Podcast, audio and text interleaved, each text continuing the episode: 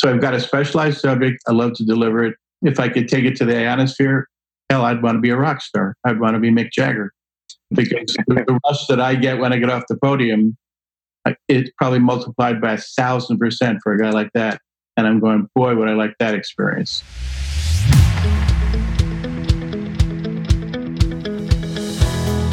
Welcome back to the Impact Entrepreneur Show. My name is Mike Flynn, and I am honored to be your host. Our mission here on the Impact Entrepreneur Show is not just to inspire you, but also to help you tap into and begin to believe in your God-given potential and purpose. That's right, baby. We want you to not only be inspired, but experience breakthrough. And we do that on this podcast by interviewing incredible people who are using their experiences, their skill set, their platforms to have a game-changing impact in the lives of others. And here's the thing. None of these folks are simply sitting back, living a life of leisure. They have things to do, places to go, and lives to impact. Speaking of that, Eddie Osterland lives by a piece of advice that was told to him by his father. Watch for the gold ring. Eddie's dad used to ride a merry-go-round in Brooklyn as a child, and the best part was getting an outside horse, and every once in a while there was an arm that would drop down with cartridges of lead rings that you could grab if you were lucky enough to be on the right horse. And if you got one of these rings, you got a free ride. But once a week, there was a brass ring, and if you managed to get it, you got free rides for the year. Eddie's dad called this the gold ring. You never know when it's going to come by, so be vigilant, reach out, grab it, and ride it wherever it takes you. It may not be the end all, but the next gold ring you see coming might not come along for seven years or more. Eddie's gold ring was a plane ticket from New Jersey to Honolulu. He decided to take a vacation after he got a degree in psychology before jumping into his career. He and a friend went down to a travel agency intending to buy a one-way ticket to California, and the travel agent told them that just for another ninety-five dollars, they could buy tickets to Honolulu instead. And so that's what they did. Eddie decided to stay in Hawaii and started studying psychopharmacology at graduate school. He started working as a waiter at night, but one night, the sommelier was sick, so Eddie ended up filling in, which inspired him to move to France and study professional wine tasting at the University of Bordeaux, ultimately allowing Eddie the opportunity to become America's first master sommelier, the tip of the triangle. Now Eddie combines his food and wine expertise with sales psychology to create memorable events that help businesses acquire new clients. His tips for Power Entertaining include always serving wine in pairs so that you have something to compare it to, serving your best food and wine first. And if you're entertaining at a restaurant, don't let the restaurant control your experience. Make friends with the sommelier and book a quiet private dining room. Never let the check come out to the table, and give your credit card billing information to the restaurant beforehand and tell them to automatically add a twenty-five percent tip, and you will control the room.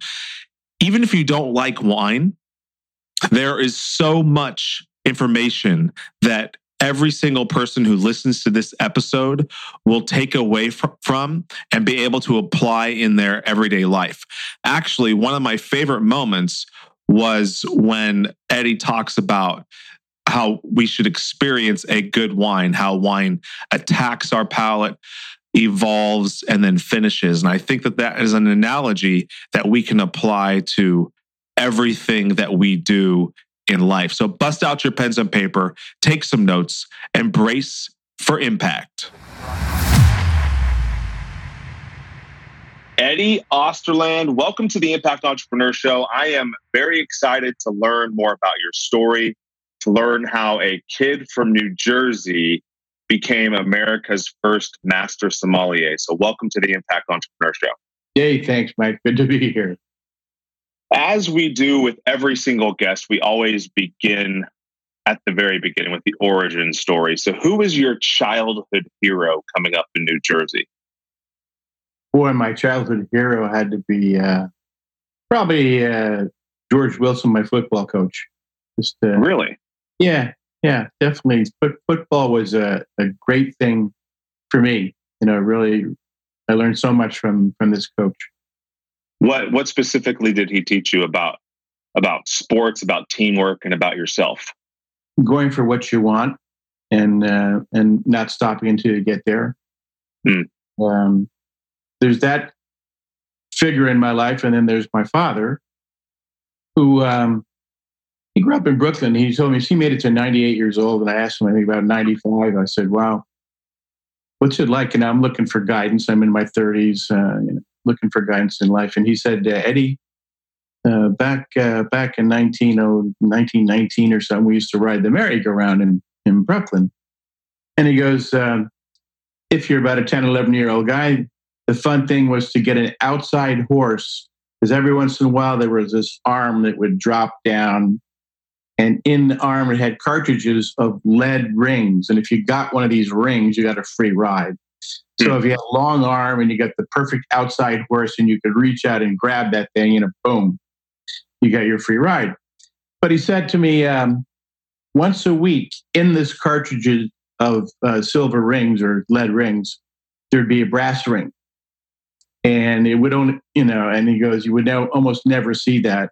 And we call it the gold ring, because if the brass ring happened to be present at the end of this arm, and you got it, you got rides for the year. And then he followed with this. He said, "Eddie, my recommendation to you is watch for the gold ring. You never know when it's going to come by. When it starts to come by, be vigilant, reach out, grab it, and ride it wherever it takes you. It may not be the end all," but he goes, "Eddie, the next brass ring you see coming along might be seven years from now." So I tell that story a lot of times. Young twenty-somethings were climbing the ladder of the M S. And when I finish the story, I give them a gold ring. I carry them in my in my case. I just let them sit with that story, because that's sort of what happened to me. What happened was I grew up in New Jersey, got a degree in psychology, and uh, I said to myself, before I jump out on life and uh, you know jump into the swing of things and work till I'm eighty, maybe I'll take a little vacation. So me and a buddy went down to a travel agency. That's how you did it back then. And we spoke to this woman. We just said, "Hey, we want to take a summer vacation. Never been outside of New Jersey. Give us a one-way ticket to California." And she looked at us and she said, she said that she said, "Boys," we were boys back then. She said, "For another ninety-five dollars, you fellas could go to Honolulu." And Mike, what do you think we said to that? You said, "We're we're in." Rate that ticket. Anyway, three days later, I, I found myself. Uh, in the middle of Waikiki Beach, you know, looking over to the left at Diamond Head, and uh, well, hey, this is kind of cool. And I think um, it wasn't three weeks went by when I fell in and out of love like four times, and I went, "Damn, this is so much better than Turkey." that's that's awesome. I got to hang here a little bit longer. So and we're gonna we're gonna dive into your your time in Hawaii in a second, but I want to go back. I want to stay for a moment in New Jersey as a kid. This yeah. kid who's who's had this powerful lesson taught to him by his father and father's example, and uh, the football coach. All of those types of things had to have shaped a little bit about of what you dreamt about becoming when you were a kid. So, what did you think that you wanted to be when you quote unquote grew up? Oh wow! Well, you know, I didn't really know at that time. Um, you know. I I tried chemical engineering and failed miserably at that, and graduated with a B A in psychology. But um, I think that the, the story that you want to hear that's kind of fun is uh, I get to Hawaii. You know, I take this trip, go there on a whim, like it a whole lot more than Jersey, decide to stay there. So I get myself into graduate school studying psychopharmacology, which in the seventies was a very popular course. I bet you it was. and uh, and uh, tried to get a job at night. So I flipped a coin, and I never did any of that stuff. So I decided to be a waiter. I went to the Ilikai Hotel and lied my you-know-what off on the interview. Yeah, I've been there, done that. And all of a sudden, they stick me up there, and now I'm running around the room saying, "Who ordered this?" But anyway, finally, you know, established contact and was making money, bought the car, had a Volkswagen Bug, had a hatchback, but you could put the surfboard in. I didn't surf, but without a board, you didn't attract any women. So you had to, had to have the board. And um, anyway, uh, so I'm majoring in behavioral psychology. I'm running rats through mazes during the day. I got a white lab jacket on. And I would come down into the restaurant at night. And the restaurant to me was like an extension of the laboratory. The people coming in were just bigger rats. And I loved just watching the what they drank, what they ate, what they ordered. It was pretty fascinating. I mean, one night, me and the bartender, was, uh, people were ordering things called T and T's. Back then, they called that was Tanqueray and Tonic. So I said to the bartender one day, I said, next time anybody orders a T and T, let's pour the cheapest shit we have uh, in a drink and watch and see if anybody reacts. And twenty-one drinks later, no one ever said, this ain't, this ain't my Tanqueray. Mm. And it was the first time I got curious about, well, did people t- do people taste or they just consume?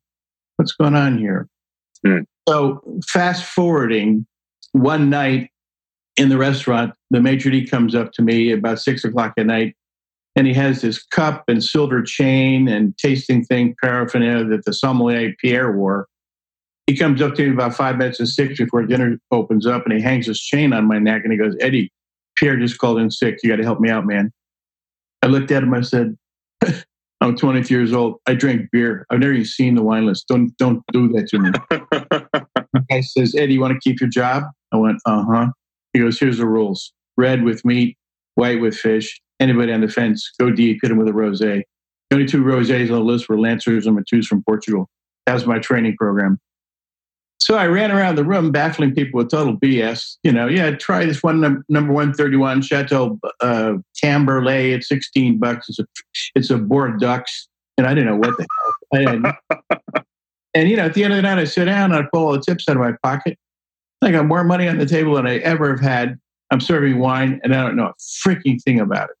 And I went, ha, ha, how cool is this? Okay, here's what happens. A couple of months later, I started, you know, studying wine a little bit just so like, you know, wing it on my weekend job as a somm. And then I finally graduated to another restaurant where they gave me a full-time job as a somm. As a restaurant, it was called the Trattoria. It was an Italian restaurant. So I'm working there. I'm a sommelier. I'm feeling pretty cool, twenty-three years old. And then I heard that uh, a gentleman named Henri Vandervoort, Henri Vandervoort, who owned a company called Berkert Vandervoort in San Francisco, was coming to Honolulu for vacation with his family. And the national sales manager let me know that he was coming to the Trattoria restaurant next Friday night at eight thirty. And the sales rep said, could you put his Chateau Belgrave on the wine list? And I said, we're an Italian restaurant. It's not going to fit. The guy begged me. He says, please, he's coming to the restaurant. Could you put it on? So I said, okay, okay. I put it on. It was a label book, so I put it right on the front page. And then I decided to play a little game. I figured, this guy's coming in. I'd like to meet him. I, I've never met, you know, a guy who owns a chateau. So what I did was when I got down to the restaurant at six o'clock after leaving the lab with my white jacket hanging up on a cart, I then, every time someone came in the restaurant and said to me, they raised their hand, and I would come over as the wine steward. They called them back then. And the guy would say, um, you know, my wife's having South, South Mboka, and I'm having the Ville Picata. What would you recommend? And I would say something like, have you heard, have you heard Chateau Belgrave? And they'd go, is that Italian? I go, no, it's uh, we're looking for some Chianti or something like that. This is the French wine, but it is the sixty-six vintage. I only have seven more bottles. Would you like to try it? Well, no, no, I'm not sure like that. I said, you know, the, the South Mboka you're making, our chef Luigi adds the, the Belgrave a little splash for the sauce. So it really ties well together. If they didn't buy it, then I'd bring them a glass and I'd say, here, try this. And when, when they taste it, it's free. When they taste it, I say, well, you want you want one? And they're, ah, yeah, it's pretty good. Okay, we'll take one. So here's the deal. eight thirty at night, Henri Vandervoort walks into the Trattoria Italian restaurant, looks at the dining room, and there are nineteen bottles of his wine with his label facing him. Wow. It's like the Twilight Zone. You could just see the guy go, N F W, what, what, what's happening here? So yeah. He sits down, he asks, he asks the waiter, he goes in, Jean-Jacques, qu'est-ce que c'est que ça? Okay, what's happening here, you know? And he says, oh, that guy over there did that. So he called me over. And he said, uh, young man, why did you do what you just did? I said, I was trying to get your attention. He goes, believe you me, you got it. Why don't you come over and sit down after you finish your shift and let's chat a little bit? I did. I finished the shift, sat down with the guy. Two hours went by, he sent his wife home. We closed the restaurant down. And he basically said to me, Eddie, if I were you, uh, I'd stop studying behavioral psychology and I'd get with your passion. And if that's something that resonates with you, why don't you call me? You can call me Henry. I'm in San Francisco. And he goes, I suggest you go to the University of Bordeaux. You learn professional wine tasting from Doctor Amy Peno. You get their D U A degree. And he goes, you know, and then uh, who knows? There's this thing over there called the Master Sommelier exam that no Americans ever take me for. You might try that. So I did all that. I moved to France. I went to the University of Poitiers. I learned French. She set me up to do that, you know, nine hours a day for nine months. Got into University of Bordeaux, um, and I got a degree, the D U A D, which stands for Diplôme Universitaire d'aptitude à la dégustation des vins. Big long word. Anyway, that's their French degree. They still teach. They still offer that degree. You know, and then uh, I thought, well, let's see how good I'm doing. I'll go to London, sit in on that exam. I took the exam and I passed all three parts. And I said, it's probably what I should be doing. So that's, that's my gold ring story. You know, I mean, this guy came out of nowhere, said, why don't you think about this? I quit, dropped everything, gave up the girlfriend, moved to France. Mm-hmm. And studied accelerated French, where I, I had promised a teacher that if she gave me a D minus in college, I would graduate in French. That's all I wanted. I promised her I'll never, ever even set foot on France or study any French if you just give me a D minus and I'll pass. I'll Three years later, I'm studying at the University of Bordeaux. Now, when when Henri or Henry or however you say his name, when he spoke to you and said, you know, I think you should drop everything that you're doing and go pursue this because it's clearly a passion and you're good at it. Did you did you encounter any sort of like limiting beliefs about what he was saying to you or any fear? And, and if so, how did you overcome it? And if not, why do you think you didn't?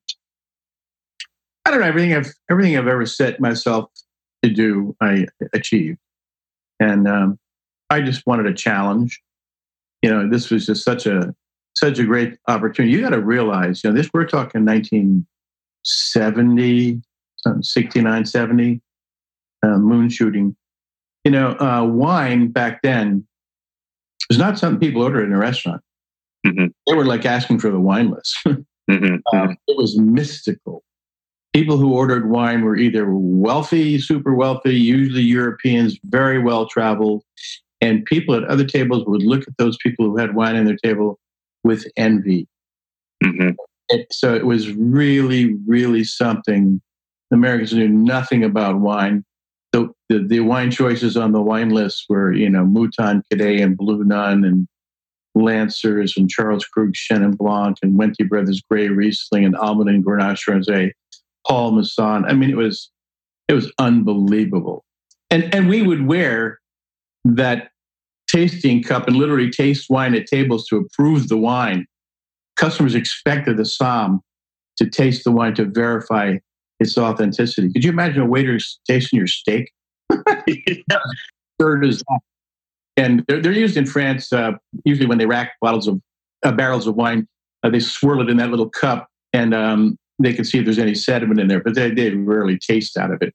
But yeah. We all did. We all thought that, you know, there was probably a half a dozen somms in Honolulu, and we all prided ourselves in being able to taste wine for a job.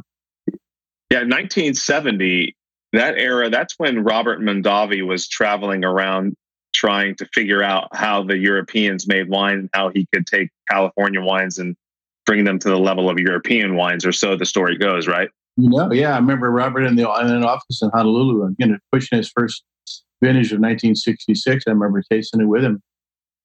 And um, what was that experience like? Well, it was great just to be with him. I mean, personally with him and his sales rep. Um, and he was out there selling his stuff, you know, and mm-hmm. I don't remember how the wine was. I remember it was certainly very, very drinkable, but I don't, you know, I'd love to go back and see what it'd be like. Yeah. I mean, he was going for it just like you, right? At that yeah. same time. You know, and so I mean, it's, it's amazing. You're both on the threshing floor of this new experience, and uh, both achieved the great levels of success in different ways. I mean, there's there's a lot of nuances to the whole process of becoming a master sommelier, right? I mean, there we see, I mean, we can see a little bit if we go onto Netflix and watch that movie, that documentary, Somms, where the, they follow around these these guys who are who love wine and are trying to become uh, sommeliers and, and master sommeliers. But you don't miss out on, I mean, you miss out on the, the the coaches that are along the way helping develop your palate and helping yeah. you understand things. So you don't get that aspect. What was that like? There weren't no coaches back in my day. Where there was no internet, so you wanted to go. You want to go learn something. You go knock on a door at Chateau Lafitte and you see if they answer. I mean, I had to tell them I was a master sommelier, and they didn't even know what that was. Hmm. I, it was that foreign. So I just, you know, I lived in Germany for three months and I lived in France for three years. And I mean, I, I went to Italy. I mean, I, I had to go everywhere and knock on doors and, and meet people and find out. Um, it was much, much more difficult. And of course, the French don't like you to drop in. So they want letters for appointments for everything. And I really had to fight for it. You know, definitely the hardest thing I ever did. And, you know, you know like, like everybody who's in the, in the, on the ladder, you give up everything and you don't care. And, uh, you know, I just went over there. I, I actually became a French pilot licensed. I just was something I wanted to do because uh, I had my license in Hawaii. And I did that, but uh, I was I stopped because it was very expensive. I just wanted to achieve it. But I used to notice that people would go up and fly around in five-mile radius circles and then come down and land and go, I went, you didn't go anywhere. You just went up. Je suis pilote. I'm a pilot. I went, oh, boy. I don't want to be with you guys. But anyway, it was kind of funny stuff that went along. You know, and then eventually, um, before I left France, I, I moved to Beaune in Burgundy, and I was the head sommelier at Hôtel de la Poste. And that was fun, being kind of fun. I wanted to be on the floor, you know, of a major restaurant, which I was. I was the head sommelier there.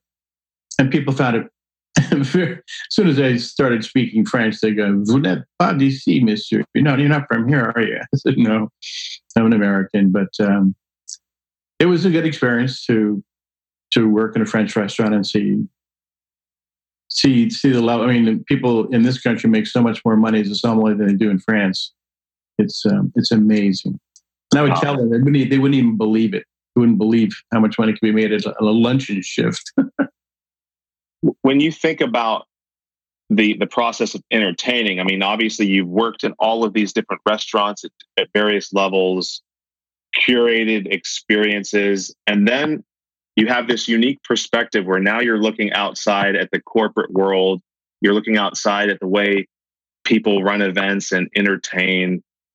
When did you begin to notice that people are doing things wrong or inefficiently or not as... Uh, you know, as you said, majoring in psychology, I, I see that all around. I mean, you know, the average business person goes to a catering manager and says, "Hey, we got forty thousand dollars, we'll put a dinner on." Well, that's where it all goes wrong right to begin with, because some menus that they've engineered to be executed at the lowest food, wine, and labor costs possible. So they're selling you, you know, skewers of chicken for ten or eleven dollars a bite. And I just did an event at the Montage. I, could, I couldn't believe how much money we spent on little tiny things that were, you know, nicely done, but not enough to eat and uh, cost a fortune. So I, you know, I, I just noticed that if people went through me, that I could make it better for them. And so I wrote, I wrote a book in two thousand twelve called uh, Power Entertaining. And um, right now, what I do is I work. I'm a client magnet. I, I find new clients for people, and I utilize two events, either a reception or uh, a dinner or uh, during their entertainer. Been around a long time, so there's a lot of funny stories with people laughing like crazy. And it's not a dry winemaker dinner kind of thing. You know, I wouldn't have the audacity to tell somebody what goes with what and why, because one of the things that was made vividly clear, abundantly clear to me in Bordeaux, is how unique your palate is compared to mine. Mm. I mean, as different as our fingerprints. So what they worked at over there was they um, they tried to assemble teams of tasters who had homogenized profiles. So if someone was sensitive to acidity or someone was sensitive to sweetness, they would taste wines in Sirong, you know, or acidity would go to Muscadet or something. But they had teams of four or five people who they measured their threshold of perception, how sensitive they were to sweet, sour, salty, bitter in flavors. You know, they give you water and they take they put less acid, less acid, less acid, until all of a sudden you couldn't perceive any acid in the water. That's your threshold.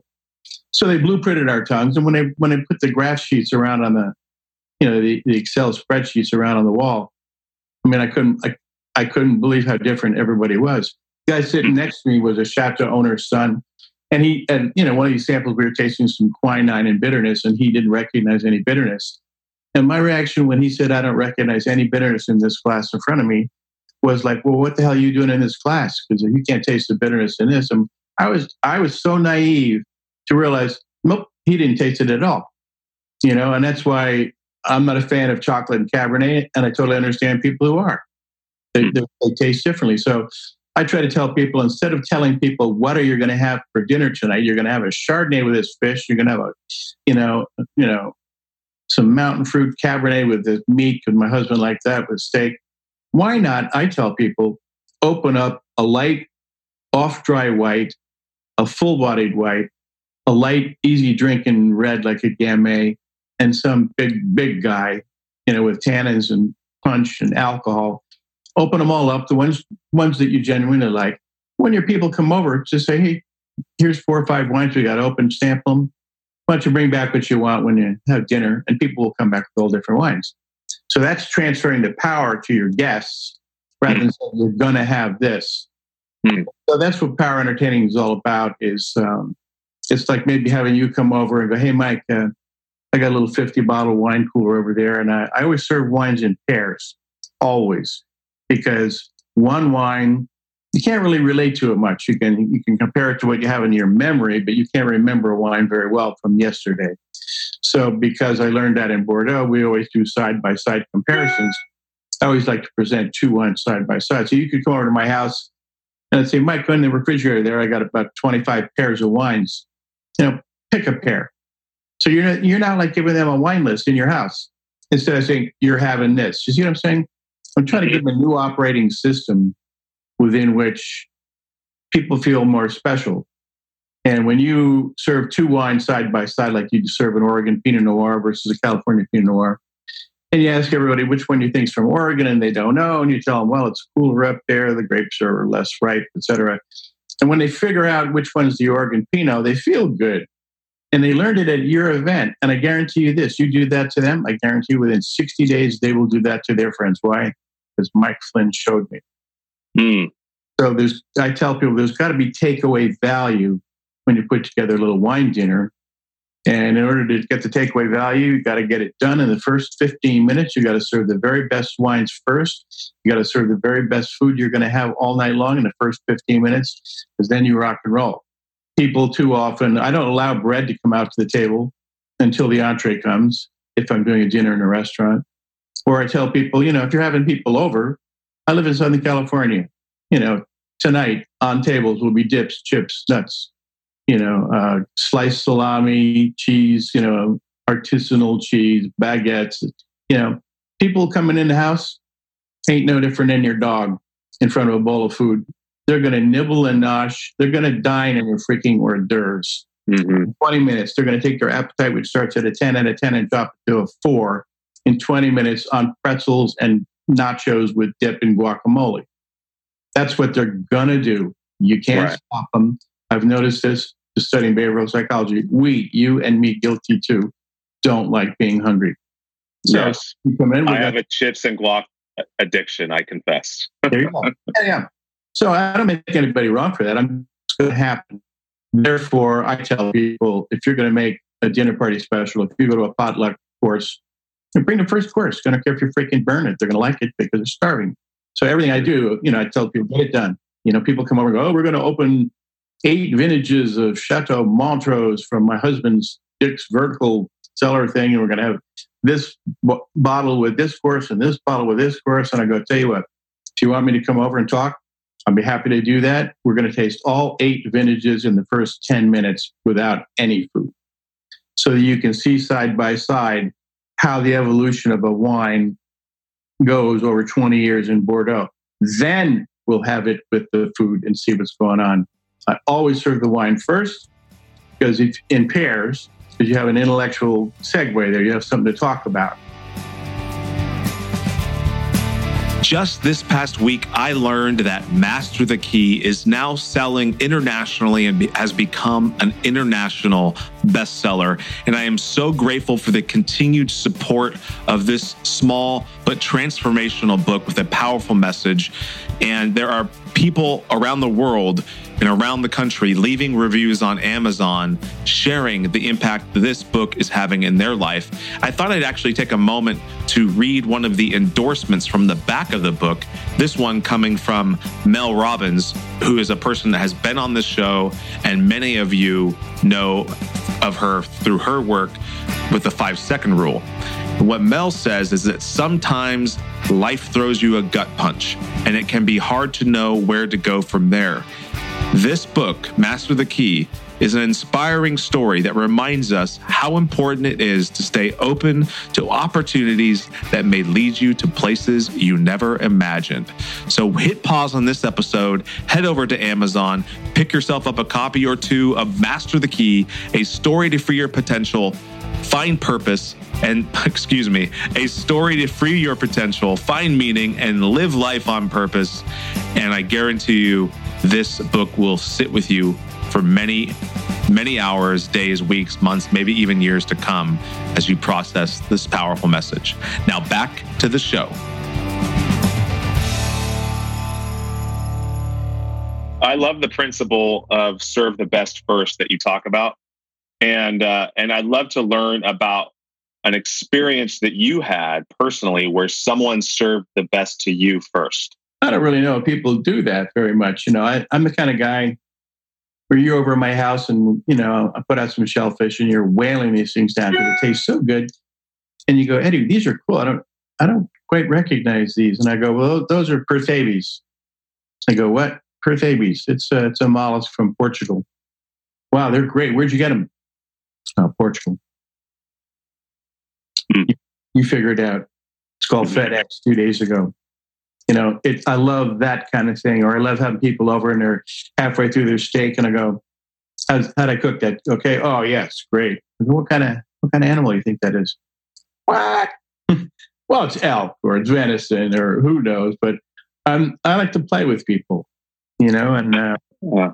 I like to throw out wines and go, guess where this wine comes? And it's maybe North Fork, Long Island, or maybe it's uh, Nebbiolo from Paoloni in Mexico and Guadalupe Valley. Uh, it's just it's just fun to to goof with people, and you know. Are there Nebbiolos coming out of Mexico? Oh man! I, if I could, if you were here, I'd open a bottle of Paoloni Nebbiolo. You would.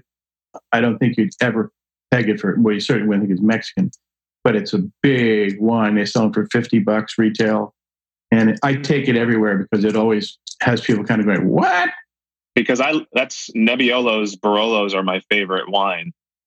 You got to get some Paoloni Nebbiolo. And you know, how do you spell that? E A U L A N I. Paolo Paoloni. Um, I'll, I'll, yeah. I'll send you a picture of the of the bottle.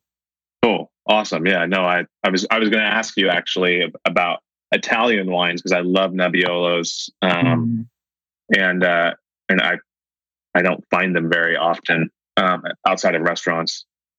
I'm Catholic, and there's this priest that gave a homily once, and, and he said that the problem with love is that everyone is trying to be loved first. So you actually are are operating the opposite way. You're trying to give these experiences first, serving the best first, right? And I just think that that's so beautiful that you're you're you're doing that for other people, and you're teaching that to other people too. Well, um, it's part of my philosophy. Is like you know, in one of my chapters of the book. Remind me to talk to you about a radio show I'm doing, but um, I, I'm going to start up. I tell people, you know, don't let the restaurant happen to you. What's that all about? Mm-hmm. You know, Mike Flynn shows up at his eight o'clock reservation, party is six. And I go, oh, Mister Flynn, it's good to have you here. Um, tell you what, your your table is just about ready. Perhaps you'd like to have a seat in the bar. And um, there we will ding you for fifteen dollars for four or six cocktails. And then magically your table will be ready and then we'll usher you in. I don't like that shit. So I tell people, tell you what, instead of getting an eight o'clock reservation and thinking you got it made, you're one of fifty people with the same eight o'clock reservation, all like baby birds screaming, gimme, gimme, gimme. So I go, what you want to do is you want to bond with a Somme. You want to find a Somme if you're fortunate enough to have one in your town. It doesn't have to be a credentialed Somme. It could be a wine director. But preferably, if you're in a major market, there's tons of Sommes out there. And um, make friends with that person, he or she. You know, go down on a Tuesday night at six o'clock at night and make and make you know, make their acquaintance. So, you know, because I'll, the, I'll tell them, Eddie Osterland said you ought to be friends with sommeliers in town. Well, you know what happens. You know, eventually you find the right guy or the right gal. And then the next time Mister Flynn shows up, uh, Mister Flynn has worked with me, the Somme, two weeks in advance. We chose the whole menu.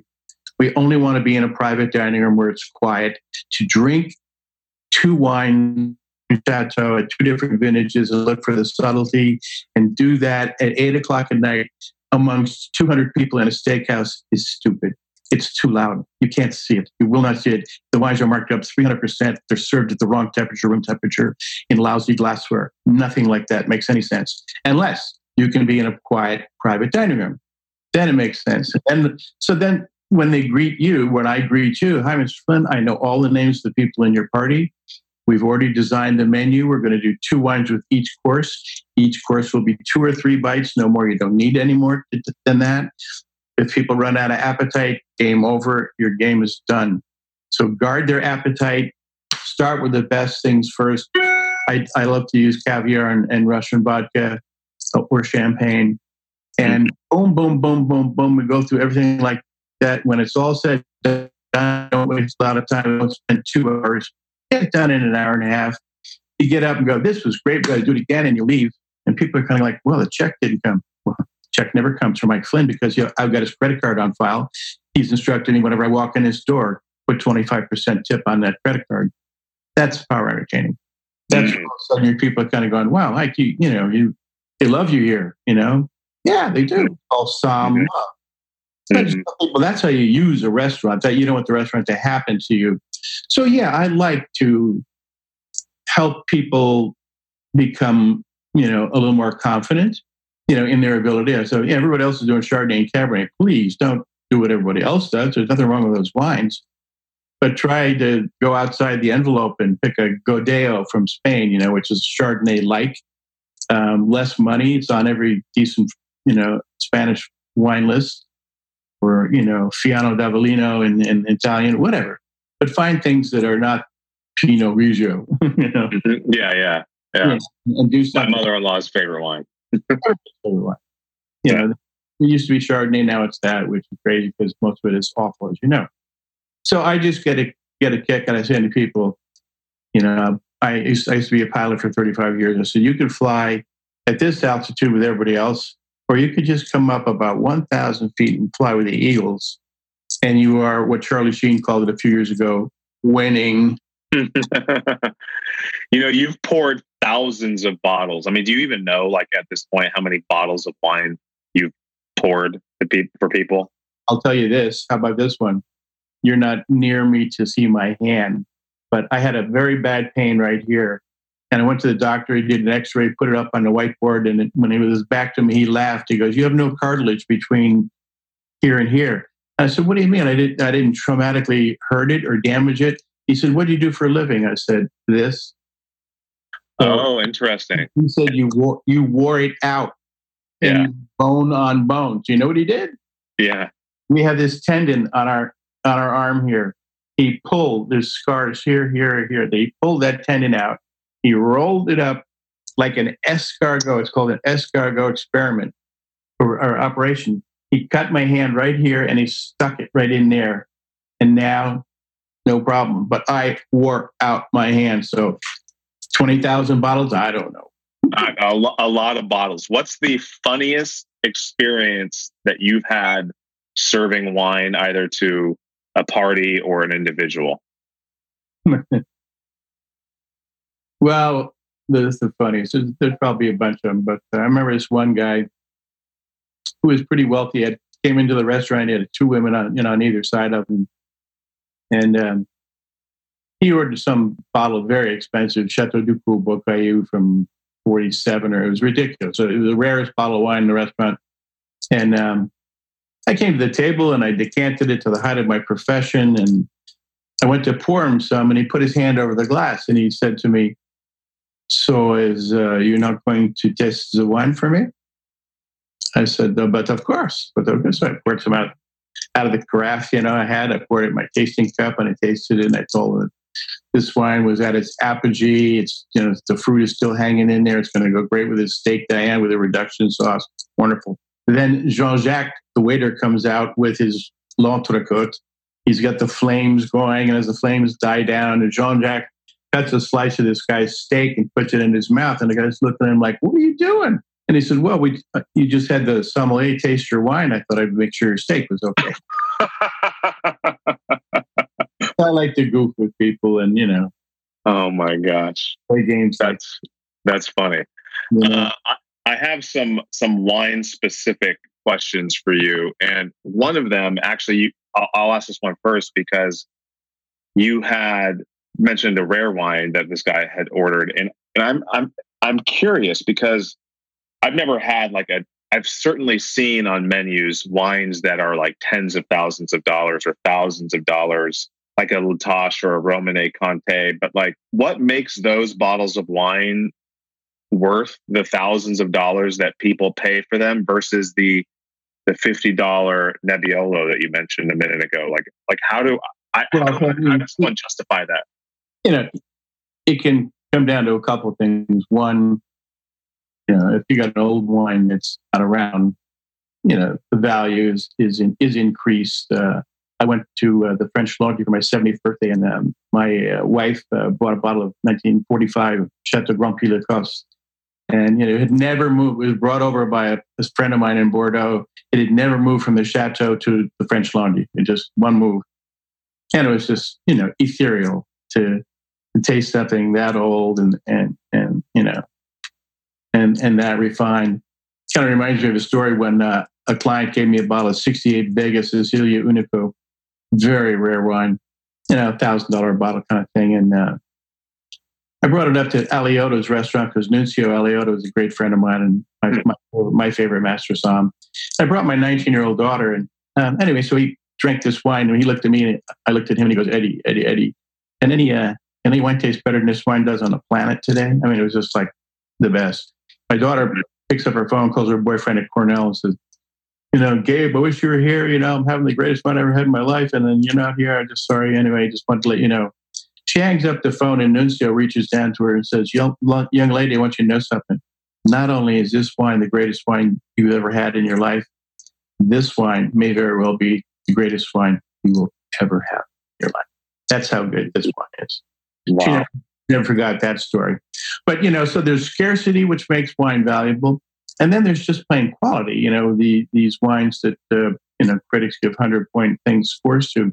I like to to describe something that Doctor Peno taught us in Bordeaux. And that is, you know, every wine, basically, let's say red wines, has a foretaste, middle taste, and an aftertaste. And in French, they call this the attack, the evolution, and the finish. And basically, the longer the finish, the better the wine, the longer the finish, the more expensive the wine. But he took it even one step further. And he kind of said, when wines get to be psychedelic, as Tim Gazer calls them, where they, a glass of this wine goes into capillaries in your brain that have never before been visited, that's world-class wine. And what makes that world-class wine to me is this. It starts with a rich attack. Everything's in balance. The tannins, which are bitter. The acids, which are sour. The fruitiness, which comes from sweetness, sugar, and alcohol. They're all in balance. That's what you want. But when you swallow the, that wine, in the aftertaste, as it begins to feather out and taper, many wines start to break up. And the tannin goes this way, or the fruit usually dries out. But as the wine starts to finish, it starts to fall apart. Here's a perfect example. There's a Beatles song called A Day in the Life. And at the end of that song, you've heard it. It ends with one big bong chord. Mm-hmm. In the studio, I'm told they held that chord for over sixty seconds. You only hear it for four seconds on the radio.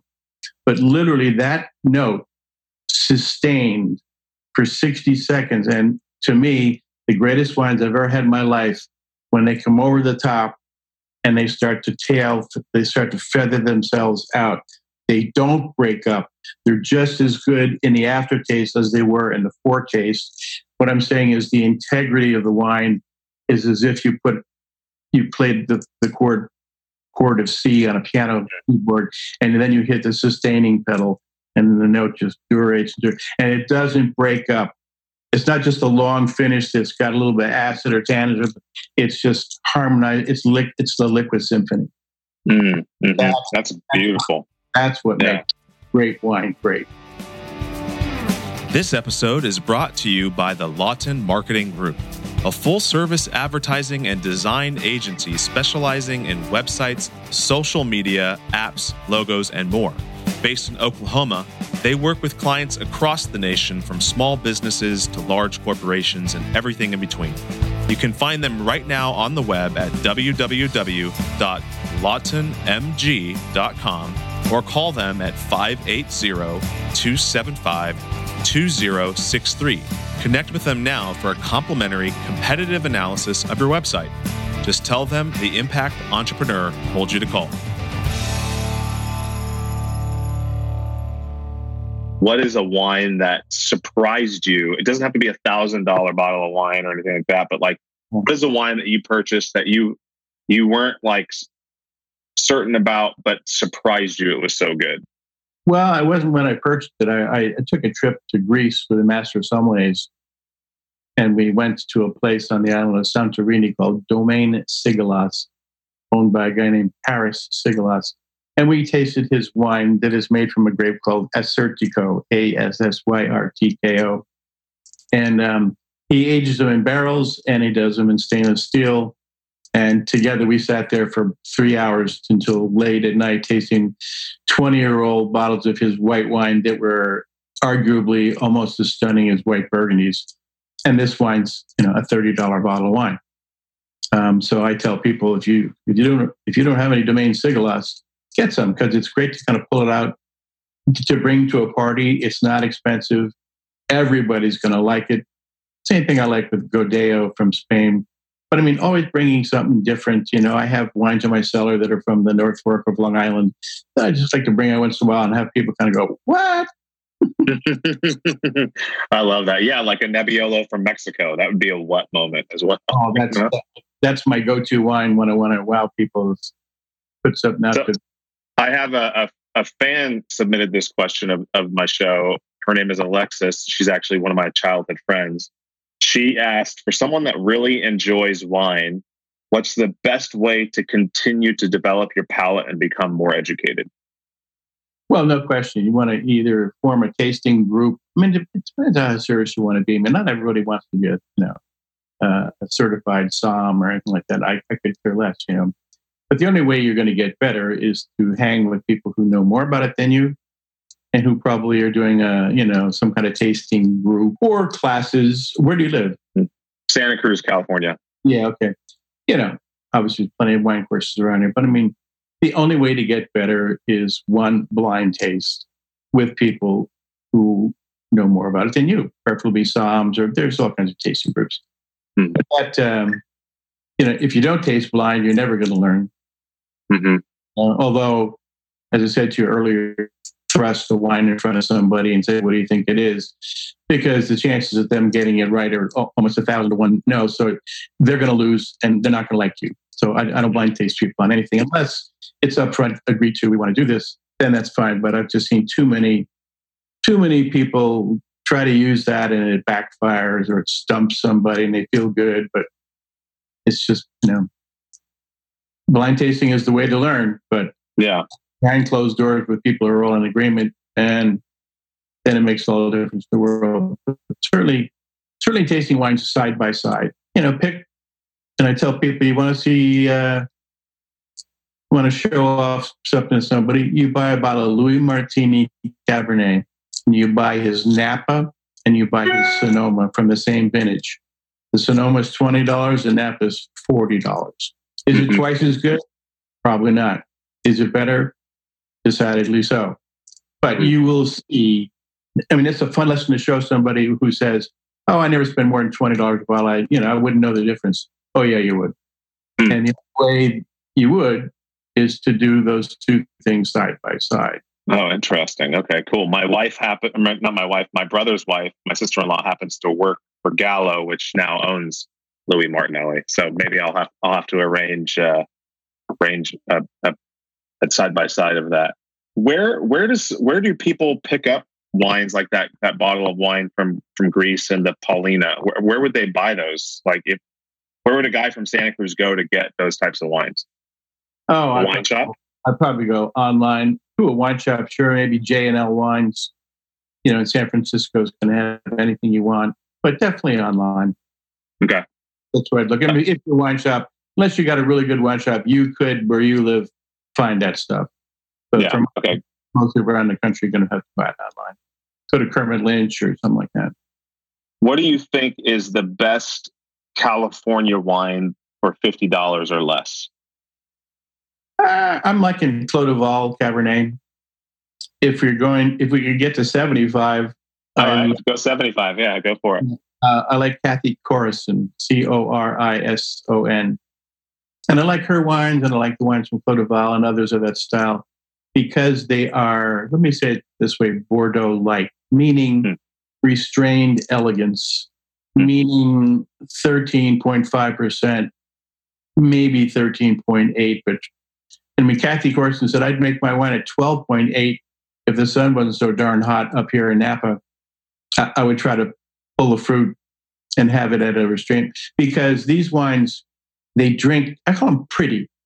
Mm-hmm. Out of my mouth, it's not a mouthful of wine that take no prisoner. I'm going to, you know, I'm, I'm going to take over. I'm going to win. Yeah. I'm, I'm going to, I'm going to ten out of ten on the Bong Show. Yep. But I'm also a food killer. You know, I'll win a contest, but I'm just so concentrated. I don't enjoy, I don't, I enjoy that you could create that. I don't think it takes a lot of talent to create a monster like that. Yeah, but it, it sure as heck takes a lot to create and blend like what Kathy Corison is doing with her Cabernets. That's beautiful. Thank you for those tips. We'll definitely include those in the show notes. As we as we wrap up this conversation, I want to make sure that people know where they can connect with you. And you mentioned that you're starting a radio show, so maybe you can give that a little bit of a plug right now. I'm trying to tee up sommeliers from around the country. I'm trying to say to people, you better go and meet these sommeliers. So we're going to have a segment called From the Floor. And what I'll do, and I've started both fourteen somms in San Diego, and the next next trip will be Vegas. I'm interviewing somms, little five-minute interviews, sort of like what we're doing. Just saying, what's your favorite food and wine pairing? What are you turning people on to? What is your, you know, what are your favorite wines in this value? So that people can discover these people, go meet them, you know, and I'll be interviewing from around the around the country. So that's my uh, my newest venture. You know, I don't I don't drink wines like I did when I was forty. I mean, it, you shouldn't. So the show is going to give me some relevance because I'm going to be talking to the people who are on the floor now that are twenty-six to thirty-six years old probably, and going, what's hot in Atlanta? What's going on in Poughkeepsie, et cetera. And um, oh, wow, you know, so cool. that coupled that coupled with, you know, I I'm, I'm hired to do dinners or events where I uh, either I'm en- entertaining them during the dinner. Um, I'll send you a, a clip on that if I have your email. I think I do. Or I do a, a reception. I mean, here's something interesting. Every single meeting starts with an opening night cocktail networking reception. But studying behavioral psychology, here's what I see. People come in the ballroom for the opening night networking reception. They're shy. They're timid. They don't like making idle chit-chat with strangers. So they take their best friend they came in with and they go to fifteen yards from wherever they're distributing alcohol and they camp there for forty minutes. So mm-hmm. much for the networking. Nobody walks, nobody moves, meets anybody. Might as well take the word networking right out of the program. So what I did is I created this thing. It's a passport. It looks just like an you know, American U S passport. And in it, it has stations. that people can walk from one station to another station.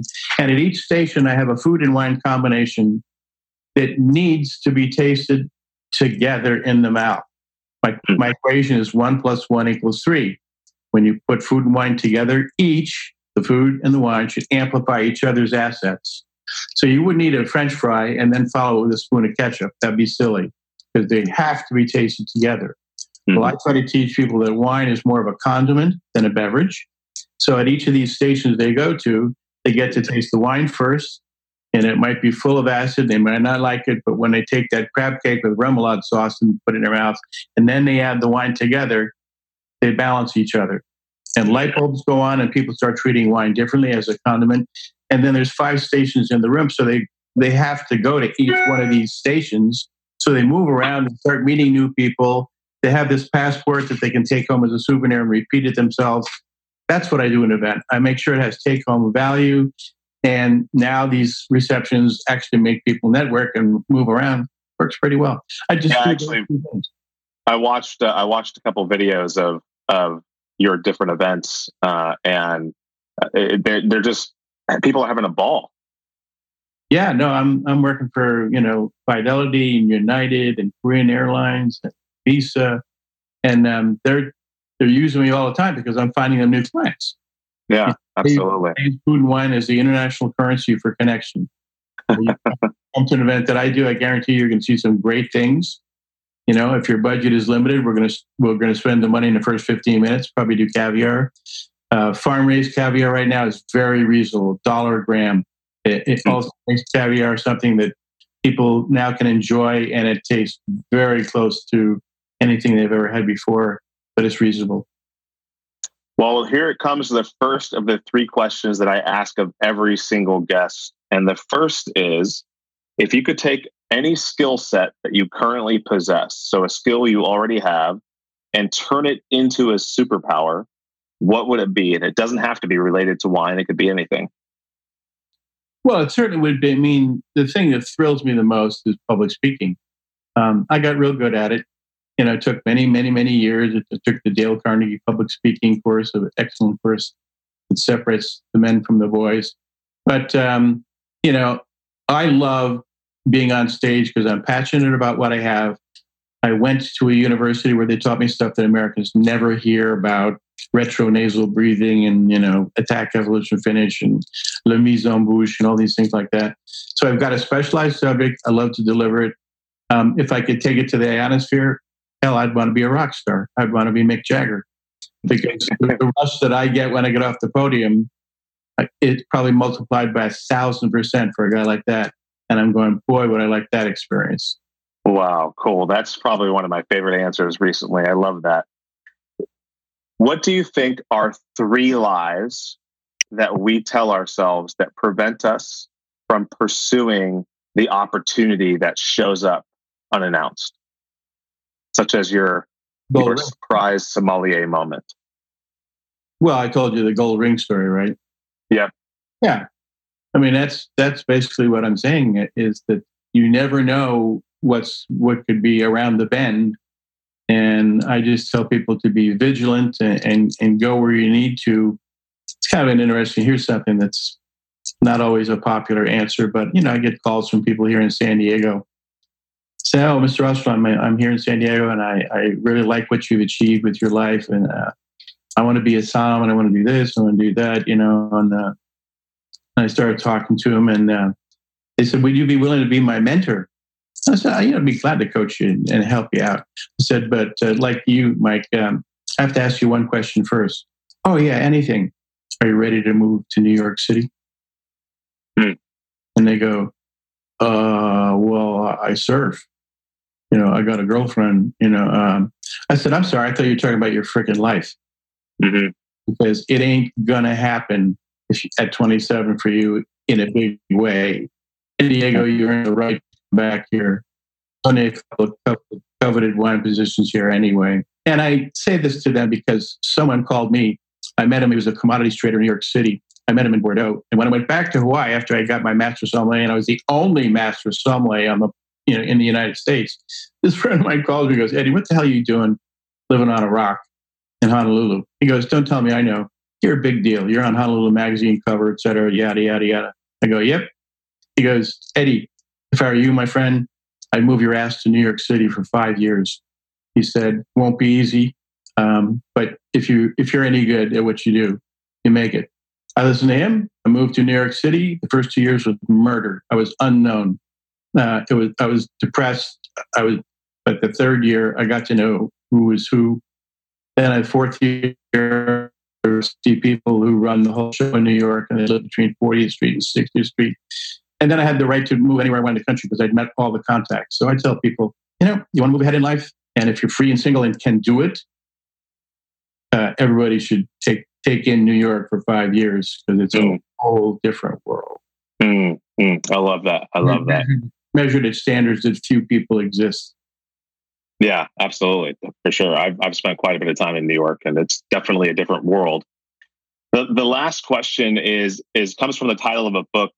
And the title of that book is How Will You Measure Your Life? But I want to ask, ask this question a little bit differently by, by having you answer it in terms of wines that you've experienced that, that represent the most joyous occasions of your life. So if you were to measure your life and, and what you've accomplished to date, what wines would you use to represent that? Okay, uh, a couple come to mind. thirty-one Quinta de Noval Nacional Port. Had it four or five times. Probably the most mind-blowing wine I ever had in my life. You know, you open a bottle and the whole room of people in the restaurant goes, what did you just open? Um, it means mm. Then the forty-seven Cheval Blanc, which isn't really, a, it's rather atypical wine because it's bold and fruit-forward and port-like. But I have had it a couple of times, mind-blowing. The sixty-eight Vega Sicilia Unico uh, from the sixty-eight vintage, unbelievable. Those wines need at least thirty years before you pop the first cork. You know, these are things that come up, fifty-nine Mouton, forty-five Mouton, you know, maybe... Uh, I know what you need to hear. You need to hear my my leaving Bordeaux story. I'll tell you this real quickly. Over the three years that I spent in Bordeaux, again, I was the only master sommelier in the country. I visited chateaus on weekends, you know, in between classes. And of course, at every place, they took very special care of America's only master sommelier. She gave me a really nice bottle of wine. I put it in my little Fiat and drove it back to my five-floor walk-up and put it in the closet and said, don't go nowhere. Okay, three and a half years later, it's time to go home. I've got all my degrees. I set out to become a pilot in France. I set out to be, uh, you know, get the degree from the university. I set out to be a master sommelier. I achieved all those things. And it was time to go home. And I noticed that I had one hundred sixteen bottles of wine in my closet that I'd never touched because I never felt I met anybody worthy of drinking any of these things. So I just stuck when, well, I had to get them home. So I shipped about one hundred one bottles home to my parents in New York. But there were about fifteen bottles that were pretty darn special to me. And I figured I'll just carry these on the plane because back then you could. And I took a couple, couple of eight packs, put them on board. So here's the story. It's about four thirty in the morning. We're leaving Bordeaux to go to Paris. It's an eleven-hour drive in my car. It's about five and a half hours in yours. But I had a Fiat six hundred. It had twenty-six horsepower, and uh, I bought it from a priest for one hundred fifty bucks, and it treated me good for the first two years I had it. The last year was a bit of a compromise because I hit a pothole, and the pothole was so severe it knocked the starter motor off my engine block. So I couldn't start the car unless I parked it on a hill and jump-started it, and I found that would work. The only drawback is Bordeaux, especially in town, is rather flat. So I only found a couple of hills, and one of them was near a hospital. And uh, I found I, I found a spot I could park every day and jumpstart the car. The only drawback was it was next to a fire hydrant. And, uh, you know, maybe every third day or something like that, I'd get a ticket, but I put that in the glove compartment saying, I'm living in Honolulu, you're not going to chase me. So anyway, I'm leaving early in the morning because I got about one hundred of these tickets in my glove compartment. I don't really want any help from any police.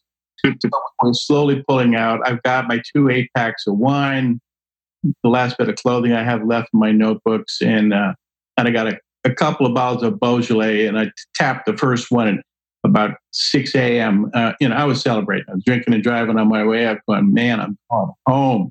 You know, I haven't been home in three and a half years. There's no internet, so everything was done by hand letters. Terrible. So we're we're tooling along, and um, I get about eight hours into this trip, and maybe I'm about an hour and a half out from the airport, Le Bourget. All of a sudden, a little red dial on the dashboard starts blinking. And I said, oh, shit. I said, I remember talking to a mechanic. I said, well, my kiss, kiss, kiss. I said, what is this button? And the guy said, don't worry about that. Well, guess what? It was flickering. And it was flickering and solid red. And my heart just about caved. I pulled the car over. It's now getting dark. I got an hour and a half to get to the airport. I got one ticket on an airline called Freddie Laker Express, which is like JetBlue is now. ninety-nine dollars ticket to New York. I bought it a year ago. It was good tonight. I need to be on that plane at eleven o'clock at night. I needed to be on that plane. You know, I hadn't insured my car for the whole year. I had one hundred tickets in the glove compartment. My visas had expired. I mean, I was, uh, you know, I needed to get out of the country. So, you know, I'd been tooling along and drinking these bottles of wine. I was probably into my second bottle when this happened. So I pull a car over. Now get this, Mike, I can't stop the car. Because if I stop the car, I can't push it to start it. So I'm leaving the engine running. I pull open the hood like every, you know, and I'm just with the steaming engine. And I'm saying to myself, okay, bud, you got a problem. The engine's overheating. So I've been drinking two bottles of wine on the way up, never stopped for a pit stop. So I thought, well, I got the perfect solution. Why not just download some of me in that radio? So I proceeded to try that. I say try that because at night I didn't see there's a fan going on in the, you know, well, I'm trying to do. Oh, yeah, yeah. You can only imagine I'm a mess now. I'm just a mess. And the light's still on. Uh, that didn't work. So then, you know, then it's called panic mode. Jump into the back seat, pull out the first box of wine, pull out the first bottle of wine, fifty-nine Mouton Rothschild. Took, took a sip of that, put it in a radiator. Glug, glug, glug, glug, glug, glug, glug, glug, glug. Light's still on. Okay, let's do fifty-nine Lafitte. Pull the cork, put that in there. Da, da, da, da, da, da. The next cast of characters that went in that radiator were the vintage of fifty-five and all the first growths, Lafitte, Aubryon, Margaux, you name it. The next vintage, fifty-three, Lafitte, Aubryon, Mouton, Latour, all of them in there. Two bottles of sixty-one Cuvée, Hospice de Beaune, Cuvée Doctor passed in there, and the light went off. I had one bottle of wine left out of the fifteen. I, I didn't care. I got in the car, drove it up to the tarmac to the, ele- the aluminum stairs, climbed aboard that plane. Thing ran down the runway. I had my one bottle of wine, nineteen forty-five Chateau Latour of the year of my birth. And bang, I opened that bottle up, holding it heavily with two hands. And I drank it in my seat. I mean, I put, I put, you know, fourteen or fifteen bottles of wine in my radiator in seven minutes. And I don't tell that story anymore because people go, well, that stuff's a thousand dollars a bottle. You know, no one in their right mind would do that. I go, sweetheart, if I had bought it and I didn't, it would have cost ten dollars a bottle back then. All the first growths cost ten dollars a bottle in nineteen seventy. And I said, but these were given to me for free. I didn't care. I put them all in the bottle and I'm drinking the forty-five Latour. I look over and there's a woman about two seats on my right says, hi, I'm Sharon. Hi, Sharon. She's looking at me. I'm unshaven. I smell like urine and I'm drinking a forty-five Latour. I don't know what she's thinking on, on the way over who this guy is, but uh, that's my story about, you know, saving wine for some special occasion. No, you know, don't don't save it. It's to drink. Open it up on a Sunday afternoon at one o'clock with your wife. Don't share with nobody. Drink it out of, you know, Zaltos glassware and toast that you're able to wake up every day and help people. Amen. Eddie, this has been a fun conversation. Thank you so much for joining us. And I look forward to continuing to stay in touch and hopefully bust open a bottle of Paulina someday with you. Hey, that'd be cool. That'd be cool. I really enjoyed your talk too. Thanks, man. Thank you. Thank you to this week's guest and thank you for listening. If you missed any of the key points and highlights from my conversation, we've got you covered over at the impact entrepreneur dot net forward slash podcast for show notes to each and every episode. And while you are there, check out Flynn Wealth Strategies and Insurance Solutions. You can do that by visiting flynn wealth strategies dot com. The Lawton Marketing Group and the Podcast Masters. We could not do this show without them and with all of their support. Now, until next time, go make an impact.